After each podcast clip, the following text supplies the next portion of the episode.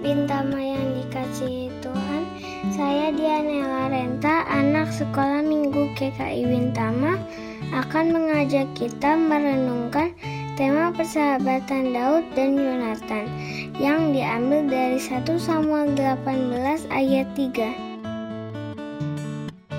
saya akan bacakan bagi kita sekalian. Yonatan mengikat perjanjian dengan Daud karena ia mengasihi dia seperti dirinya sendiri. Daud berteman akrab dengan Yonatan. Mereka saling mengasihi satu sama lain, seperti mereka mengasihi diri sendiri.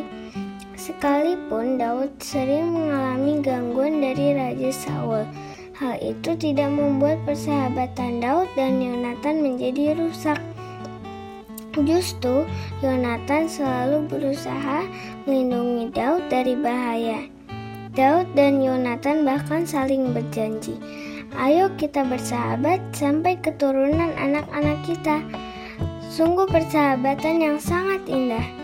Yonatan berkata, "Aku akan selalu siap menjadi penolongmu saat ayahku Saul marah kepadamu."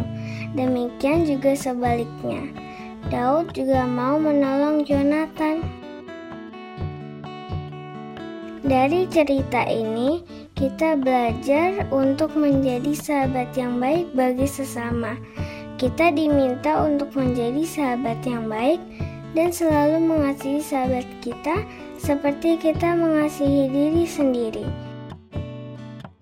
Menjadi sahabat yang baik berarti kita mau untuk saling tolong-menolong dan mendukung satu sama lain, baik dalam kondisi susah maupun senang, sama seperti Daud dan Yonatan.